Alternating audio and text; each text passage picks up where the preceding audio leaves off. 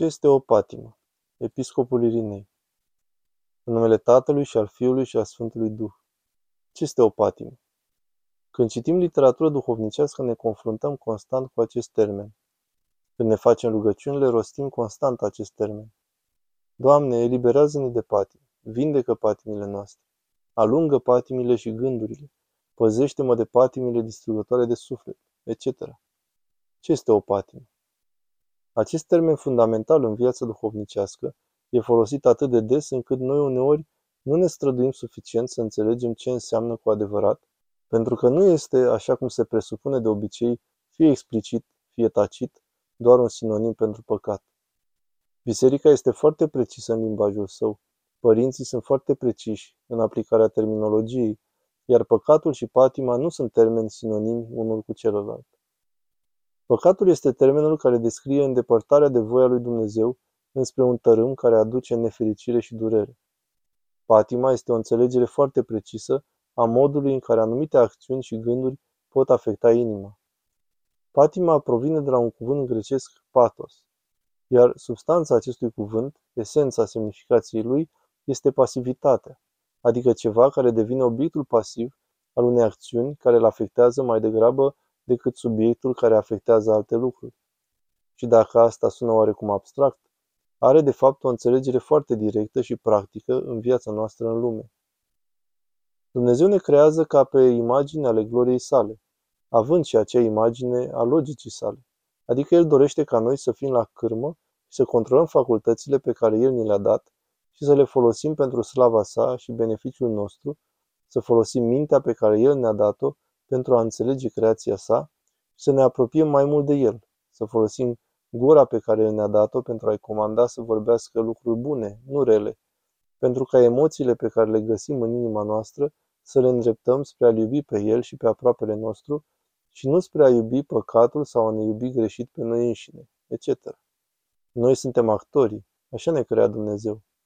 Dar atunci când devenim obiecte pasive, controlate sau influențate de forțe exterioare, lucrurile încep să meargă foarte rău.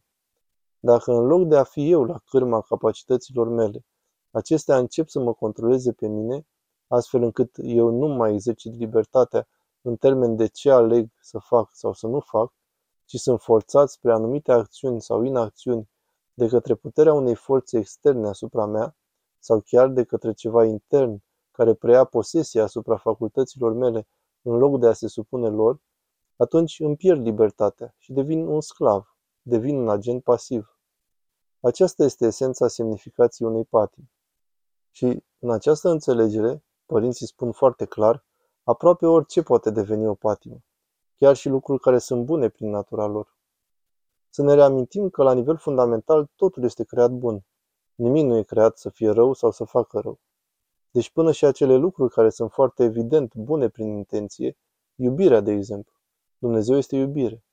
Și totuși iubirea poate deveni pătimașă dacă iubirea, în loc de a fi ceva ce noi manifestăm ca acta libertății noastre de a ne apropia inima de cineva care ne iubește, de a ne modela viața în jurul acelora, cu ei și pentru ei, ci în schimb iubirea mă face prizonier, astfel încât ea îmi controlează gândurile. Auzim adesea în lume fraza că cineva a căzut în iubire, s-a întrăgostit.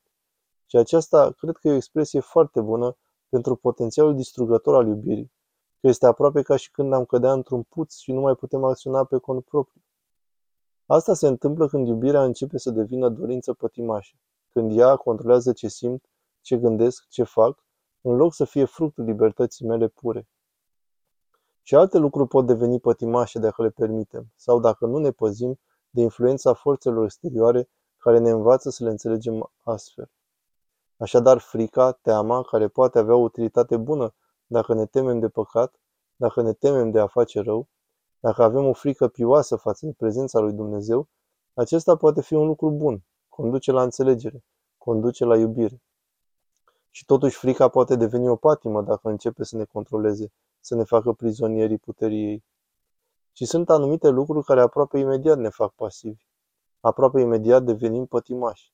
Chiar dacă, spun Sfinții Părinți, ar fi potențial pentru o bună exersare a lor în teorie.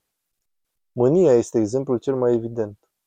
Părinți precum Sfântul Ioan Casian Romanul vorbesc despre mânie când listează diverse patimi și vicii și așa mai departe. Și ceea ce mărturisește el este că poate exista și o mânie justificată, îndreptată împotriva diavolului, îndreptată înspre păcat.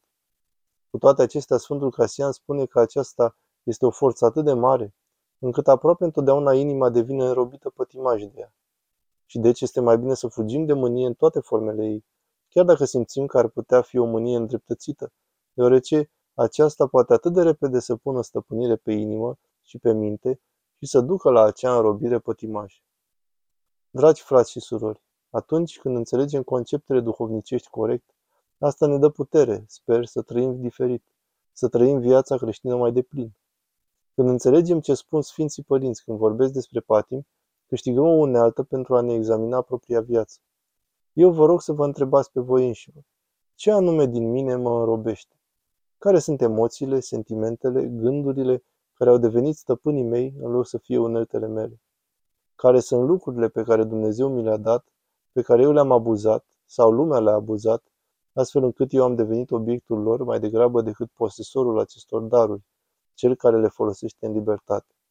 Care sunt lucrurile care mi-au răpit libertatea și m-au însclăvit în loc de a-mi da libertatea să fiu un lucrător iscusit al lui Dumnezeu în plinătatea vieții?